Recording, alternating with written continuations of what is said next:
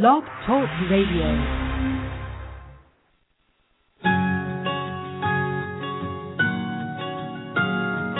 There was a time I was so afraid, so scared to do what I wanted. In looking back, I can see all the mistakes that I made, and I wish that I could talk to me and tell me I can change. Don't be afraid,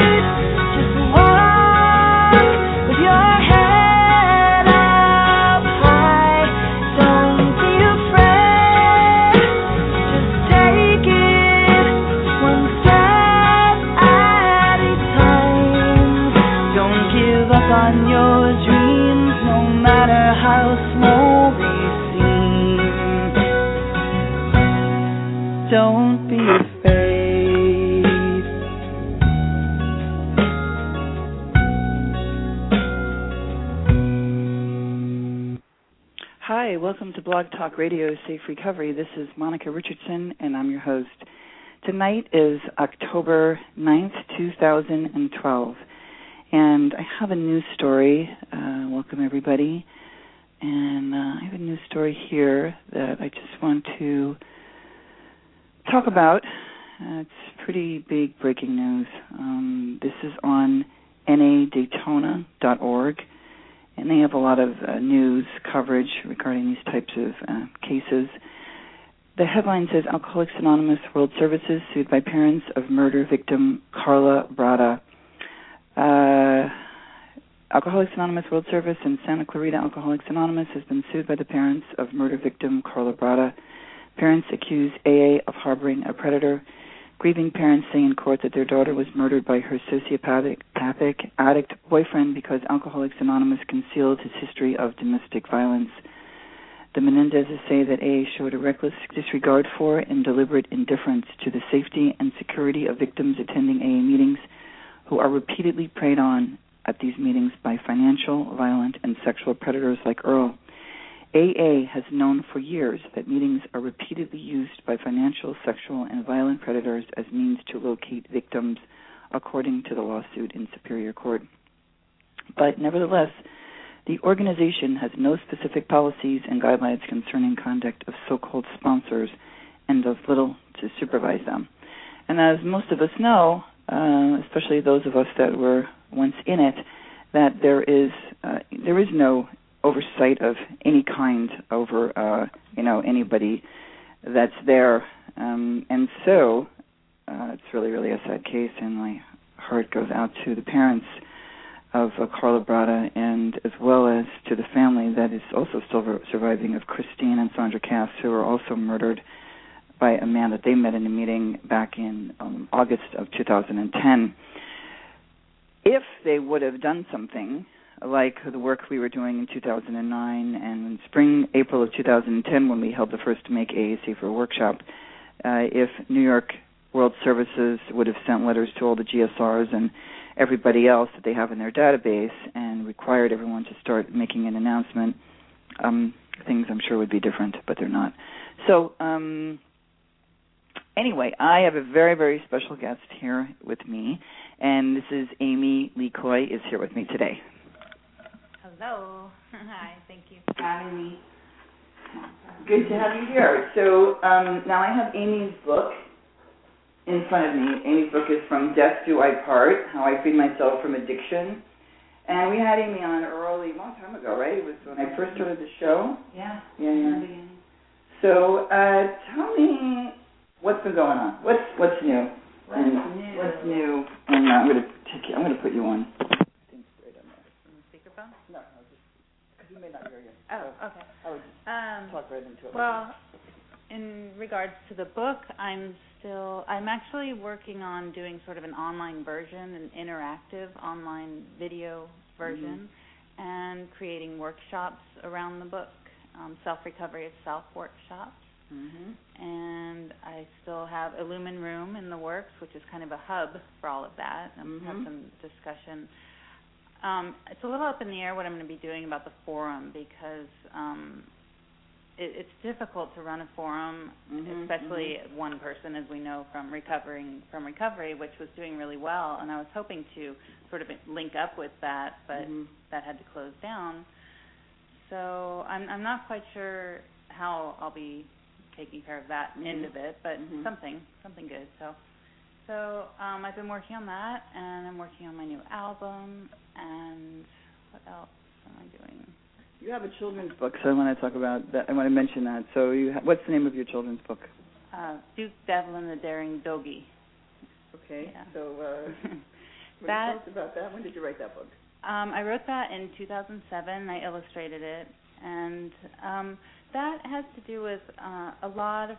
It's my. It's kind of comes a little bit from me, my personal experience, but also other people that I've met over the years who struggle with addiction and depression and Mhm. just you know life in a intense way more than the average person. A lot of us grew up kind of with unstable families and had to learn to fend for ourselves at a very young age, you know, either divorced parents or losing a parent or something like that.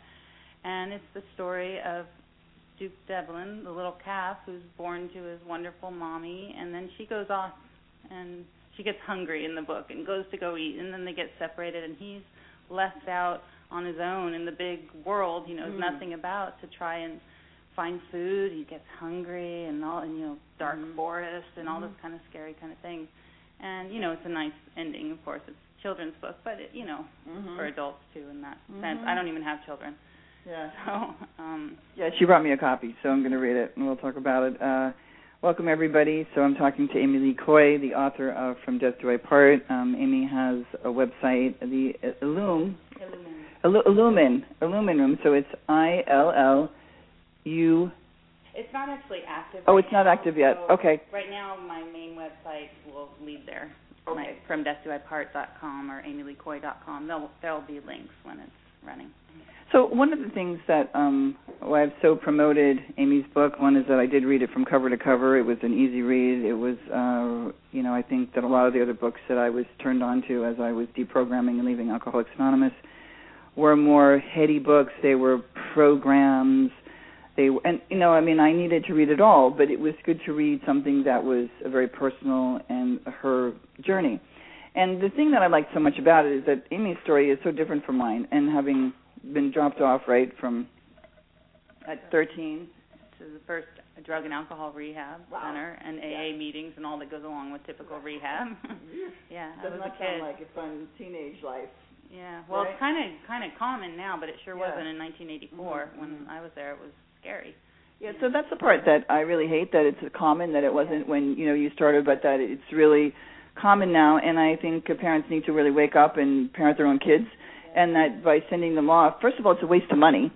Rehab is, and you could And- get steppers there. And you know, just to say, common does not mean it's right. I mean, I say Mhm. this about like fast food and hamburgers. Just because it's common doesn't mean they're healthy. So just because rehab and medications and all this stuff is all over the TV and it didn't used to be, doesn't mean it's good for us and the right soul food or health food or anything. Yeah. You know, and or or the answer to addiction problems or depression or any of that stuff. I mean, it's something to look into, but you know, it doesn't mean it's the right thing just Mhm. because it's popular. That's Right. for sure. That's right, because cigarettes used to have a label on them that said they were good for you back in the 30s, like when they developed AA. So, uh, one of the things that I'm really happy about, because I've been doing this show since March of 2011, was when I first began.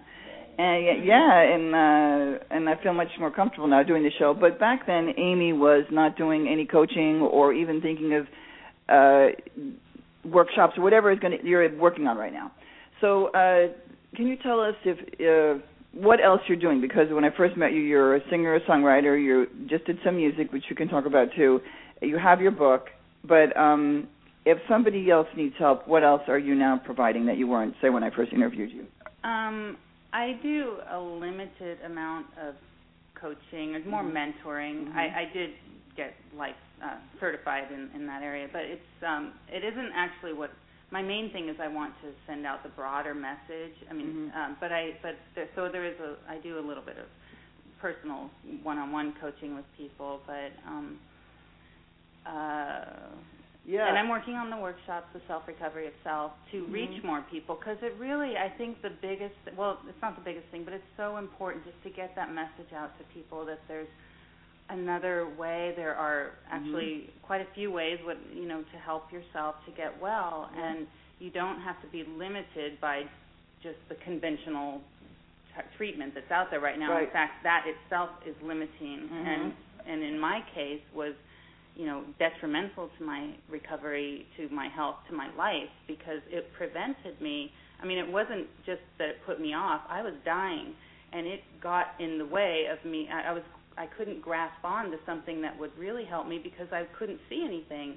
And what eventually did help me is healing therapies that have been around since the beginning of healing Mhm, you know mhm. which is nurturing and um just taking care of yourself in a way that regular people and I'm a regular people too get Yeah. to get to use to get well and but because I was labeled and categorized Yeah, put in a time, category yeah. of being this alcoholic and Mhm. the you know depressive kind of thing I wasn't able to use what really works because I'm in a separate category and I'm saying that's not true I'm not an alien species you know what I mean Right, right. like and those things actually got me well i'm well yeah. you so know some, do you consider do you label Saved my yourself? life. Do you label yourself?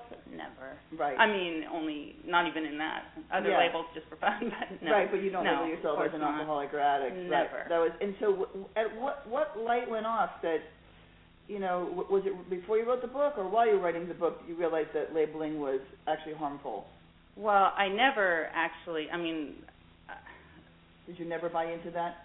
I, I had a hard time ever buying into it. Oh, I was not a regular AA Yeah. person, Mhm. or you know, but there were I had my moments of total desperation where I would try it on for size because Yeah. you know, and di- at different ages in my life and Right. stages in my life, and but I, it was always hard for me to swallow, you know, Mhm, to say mhm. that. I mean, it's just so Mhm. it's unpleasant, Yeah. and I I have a little bit of a background, sort of um like metaphysical, even Mhm. though you wouldn't guess that by the way I treated myself and Yeah. you know drank all the time and everything. But yeah. I just it just wasn't for whatever reason anyway. I just I it was hard for me to believe that I was you know at 13 or at 16 or whatever the same as this you know 70 year old guy with the tattoos you know sitting up there saying I, I know I know just saying this bothers some people, but I, I just don't believe it. That you know I'm a I'm an addict, alcoholic, and this is your future. Like I'm looking at this as a kid, going, he's my future. Oh, you know what I mean? Like Yeah, and, and you know what? What do you think? This is a thing that sort of evolved, uh, I guess, with media and television. But you know, nobody ever said they were in recovery. Like you, like you just didn't. And this, it's sort of like this name of I'm in recovery. And we, there was a whole thread on blogging about it, and we were all going like, "What are you talking about? I'm in recovery." Like recovery from what? Like somebody was like, if you, if a boat hit an iceberg, you know, like you just fix the boat and you're fine. You know, you're not for life. Like, can you imagine if somebody said it to me? They would have said, you know, you're really going to have to come here forever. When I was 18, and you know, you're really. But they did. They kind of tried to, you know, get me to believe that. But I love that about you. I love that you don't label and that. um And what would the other diff- biggest difference if um you'd say between what you're developing and what you really just did for yourself because I know you were a heavy drinker because I read your book and we've gotten to be good friends. But what was the big difference would you say of how you view things when you talk to somebody who's been going to AA and it's been failing them miserably whether it's for 2 years, 5 years or 10 years and then they start call they call you and you start to talk to them. What do you find that you have that you share with them that makes it helps what I, them? What do I find that I what with them? that you can say to them? Like, what do you share with them? Uh, you know, uh, Well- what is their? What am I trying to say? Like, um, It's much more important, I think. Well, I listen to them. yeah. You know, I Mhm. listen to them. I don't throw in their face things that they have to believe or ideas they have to Mhm. take in. I mean, you know, I don't. I never say they're powerless because I believe the opposite. Right, right. But but mainly, of course, at first I listen and hear what's going on, and it's their own frustration that that I mean, they know Mhm. something's not right. Yeah. You know. yeah, and, think so most people who call you are already in that place. yeah, Yeah. and well, if they they would if if it were working fine, they'd be fine, and Right. I would never know them because I don't go to those places meetings, right. you know. Right. But I mean, like it was the same with me. Like anytime I would be going, because always in rehab you go every day, and then there'd be times where I would follow up and go for a few weeks or a month after. But you know, for me, it always felt not right or Mhm, mhm. sort of depressing or Mhm. like I'm like forcing myself into clothes that don't fit, you Yeah. know, or colors I can't stand or something Yeah. like that. And so and people who write to me, you know, it's the same kind of feeling. So I've had that feeling of Mhm. just total discomfort. Something's not right, and that's kind of your intuition. And I encourage listening and paying attention to your intuition. Mhm, mhm. You know, but I mean, I, I that's the thing. I don't I don't tell people what to do. I ask them. You know, like, and then I share my experience, and that opens doors for people. Just so you can they can see. You know, there's other windows to look out and doors to walk through, kind of thing. and Right. choices they can make Right. you know, Mhm. and and sharing and talking with people who understand is very Mhm, helpful. mhm. So were you put on uh, antidepressants through this period, these years where you went The- in and out of the rehab? first Talk a little bit time, about that. the first time I was 15 and I was in a rehab, and I was freaked out because that was again before medication was it were it was Mhm. just starting to come out, and Prozac wasn't even out yet. This was a different Mhm. antidepressant, and that really like I was really wow, I must really be a messed up person that I need to have medication. Now people wouldn't have that thought so much now because it's so common. Maybe they would, but I, I it just really upset me. So, and so I tried it, but I didn't try it very long. Mhm. Mhm. And then I think the next time was Prozac, so I was probably 17 or 18 when that came out. they put you on Prozac at 17. 17 or 18, I, I can't guess remember that's before exactly. the lawsuits of well Maybe under so. 18 and. But then I had side effects, so they gave me another, like my ankle swelled and weird stuff. And here, I, you know, it was just, and I'll still, all the while, I'm like, this is something's not right about this. I know, like inside, I knew I wasn't broken, but I didn't know the answer. What was wrong? Mhm. I had a really difficult um childhood. Mhm. Uh, for me, I, I had a really hard time. A lot of things happened, and I didn't have anyone guiding me properly in how to handle my emotions or experiences or anything like that. And so, I had been off off my whole upbringing, but Yeah. so but I was Mhm. used to things kind of being out of whack. But this was really like. I also still had my my instinct and my gut, my intuition, and I was just that didn't fit in. I mean, you know when something feels right, and you Right. know when it doesn't. Right. So medication for me, Mhm. every time I've been put on it, never ever felt right. You know. So Mhm. Mhm. and it wasn't just side effects, and there were side effects. It was, you know, how it. And people would say, well, you know, you start to feel better and you quit, and it, I don't know. This just it, it's. I didn't. I never started to feel better on that stuff. Yeah, yeah. I, I liked when I didn't like them. I mean, what I mean to say is that um we first saw the commercials, which I think should be illegal. Um, just like I'd rather see alcohol ads than these ads. But um, what do we have? Eleven minutes left. Uh, that um, and then when they started the antidepressant ads that had if your antidepressant isn't working, you might want to add this one. Then I knew they were really over the top. And if you don't know this, that it has become a billion dollar industry and that you should uh, take a look at um, a movie called Generation RX that's on Netflix, which is very eye opening. Where now they're beginning, even doctors that once, and I think that there's are certain drugs for schizophrenia that are really great that they didn't have a good drug for that. Just like there are you know antiviral for AIDS now, that's great. And if somebody's suicidal, but it, what they all were saying is that it's never been those. These are not like illnesses that were ever forever. That mental illness has an up and down to it. That it isn't like okay, you need to take this pill forever now. Like you're so fucking sick. Mm. And I think that in watching the film, that now the studies are showing that people are getting sicker. Yeah. Well, From- Robert Whitaker's Yes, book, Robert Whitaker's you know, book. Yeah. yeah. Mhm. What is the title of that? Mad anyway, America. Robert Whitaker. He's Yeah, on but the website. It's yes, book, and yeah. it talks about the the, The long epidemic. Want to hold this a second? Yeah, I sure. Yeah, I think it's Um, an epidemic of something. Let me look it up. and the long-term studies are not good on taking. Mhm. I mean, I guess you know they can be a means to an end for some people, but there's uh, physically there's damage there. They have a lot of research, and you need to be Mhm. just careful. People need to just should be able to find this stuff easily, the information from and be given it from their doctors. But anyway, it's you know people I think should have the freedom to do what what they want with and be informed. You know.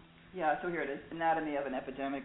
Anatomy of an Epidemic um, just really opened my eyes. I, I've had Robert Whitaker on. He's a speaker, speaks all around, and he was a journalist. I guess he still is, but he's written these two fantastic books where there's a lot of um, people. T- he talks about antipsychotics and benzodiazepines and antidepressants and the side effects, and um, it just was really fascinating to talk to him.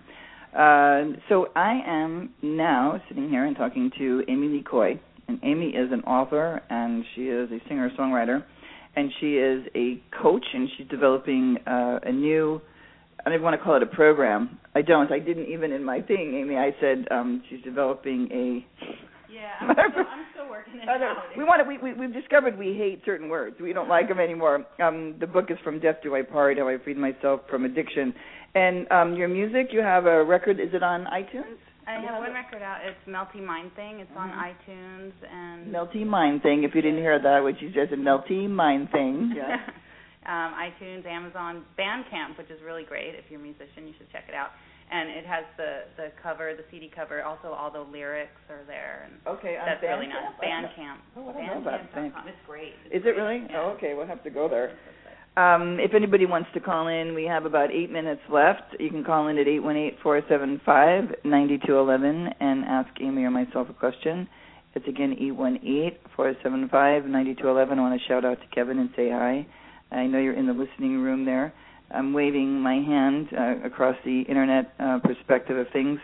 Uh, so I, I, you know, I want to just uh, kind of put this out because of the first news the story that I read today that you know people don't think that they can sue people, and I was informed by um not a uh, I was informed by somebody that who works downtown in the courthouse all the time for lawsuits that anybody can file, and he said you wouldn't believe what people like they handwrite the lawsuits, and uh that you know if anyone feels that they've been wrong wronged, I really want to encourage you to fight for your rights and know what they are, and just imagine if what you're discussing or going through at any point um, is a uh, you know if anybody harmed you at the PTA in a grocery store uh, at a home goods store what would you do you would call the police and you would uh, you know I just wanted to just say take care of yourself and do what you need to do let me see I have a caller on the line let's see if the caller wants to um,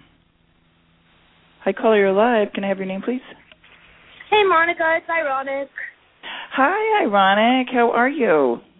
Uh, I'm doing okay. Driving 70 miles an hour through the Florida Everglades right now on my way back to Hollywood. well, you're on. You're on live. You're on the show. Hi, guys. I had a question for Amy actually, because you know I read her book on your suggestion, of course, yes. a couple of months ago. Hi. Hello, Amy. I loved your book. Um, I, my question actually has to do. I don't know if it's. It's not really about your book. It's more of a general question. One of the one of the things I've noticed a lot, and it's it's harder for me because I'm younger. I'm only 23, so I always wonder. People talk about, and I think you talked about in your book. People talk about moments in time where they, you know, they they mention it in AA and they mention it like you know having like guess like a aha moment where you say, "Oh, I'm gonna not use drugs anymore because I just had this aha moment." And I and I feel like you you know you went through some of that in your book, and I'm just wondering like, does everybody have one of these aha moments and then actually like you know days and weeks and months later say, "Oh, I still don't want to use drugs anymore," because it feels like I've had about a thousand aha moments, and I still I can go eight months without touching a shot of heroin, and then all of a sudden one day it's just yeah, yeah, I've had quite a few of those aha moments too. That wasn't the first time I quit. It, but the difference was, what was the difference? The difference was actually I had, oh, I had such a long history of, of you know, the rehabs and and trying and the doctors and all of this. I was just fed up. I wasn't. I, I was fed up with living that way, but more than that, I was fed up with the treatment that was being thrown my way when I knew there was, there had to be more because I wasn't well, people weren't well, people were still struggling with just going in circles, and I know we're in a more more intelligent society than that. Yeah, you know. yeah. So, uh, but the aha moments. I mean, you're not alone in that. A lot of time, that those aha moments are actually fear. You know, which is okay if that's what gets you to quit. It doesn't matter if it's fear or not. You know, but then you have to learn how to maintain you know your new health and everything and that's a lot of the tools that i talk about you know learning to i mean like self diminishing habits and patterns you know they're really stubborn and they take a lot of repetitive adjustments mm-hmm. you know to to get them to stay to stick with you and um so it takes time and you know sometimes the aha moments are it and sometimes it's mm-hmm. what you get after those moments that makes the difference do you feel as though being put on Prozac so young actually affected you biochemically? Because I was actually put on Prozac when I was eight or nine years old. Wow. And well, that, I wasn't on it started. long enough, I don't think, for it to do that. I was never a good patient that way. but and I've been on a lot of different of those drugs. I think they would try them all, and you know. but but I know. I mean, again, from Robert Whitaker's book, and he actually has a video um, that I watched and learned mm-hmm. a lot from um, that it's not. I mean, I, it, it makes a difference how many years you were on it. But if you were just on it a couple of years, I don't think so. How many years were you on it? Ironic. Um. Well, they put me on Prozac when I was, I guess I think I must have been nine, and then I think I was on the on Prozac until I was about eleven or twelve, and then a bunch of other stuff happened. I think I was off medication for a year, and then they started in with the whole she can't pay attention, she can't concentrate, and they put me on the the amphetamines and the and then you know I had one of the psychotic episodes from the amphetamines. I actually read an article in the New York Times about that today. Mm-hmm. Kids having kids having psychotic episodes from the amphetamines, and then so I mean it could have been any number of any one thing that you know any number of things that messed up my brain in particular. Well, I'm a really b- big believer in the environment playing a huge part in you, you know a person's response, and for you to have like you know different symptoms at 9, 10, 11 that that they people would see as requiring more medication. I mean, look at the environment you were in and the people's environment who were treating you. I mean, it wouldn't probably be the prescription I would. I mean, but I'm not medical. It's hard for me to say, but it's I, I just kind of cringe when I hear things at such young age. But I, I wouldn't say that you're damaged. But I, you know, I don't. But you know, have you seen the movie that I was talking about, Generation RX? Did you see that? I haven't seen it, but I'm go. I have Apple TV now, so when I got home after I go to the gym, I'm gonna put it on on Netflix. Yeah, I would watch it because you are that generation. Uh It's like a couple of years just older than my son, um, and, and then ones that are I think a little bit older than you. Um, so my question though to you is, uh, if you want to talk about it, if you don't, we have two minutes left. But uh, so you were able to stay away from heroin for eight months, and then did you use it again? Yeah, I mean, I must have. I've done this more than once. I've been on. I've been uh, buprenorphine, you know, so uh, opiate replacement therapy. I've been on that for like two years, mm-hmm. and I, in that in that two years, I never got strung out again. I've probably used heroin about 15 or 20 times. Right. I mean, not just heroin, like all pharmaceuticals. I probably used 15 or 20 times over the past two years, mm-hmm. but I mm-hmm. never got, you know, that's a lot different than using every day. And I guess because of the opiate replacement therapy, I never got strung out again. You know, I never started using daily again. And then, you know, you things happen. You know, you get a job, you get this, you get that, and it makes it impossible not to use it. And you know, most of the time when I get a craving, when I get a craving, I can just be like, whatever, I'm having a craving, and then you know it goes away. But sometimes I'll just get these cravings that last for three or four days. That just it seems like I can't. I dream about it. I taste it. I it, it's so bad that I eventually just go back and kill the craving, and then usually I don't get another craving like that for another month or two or more.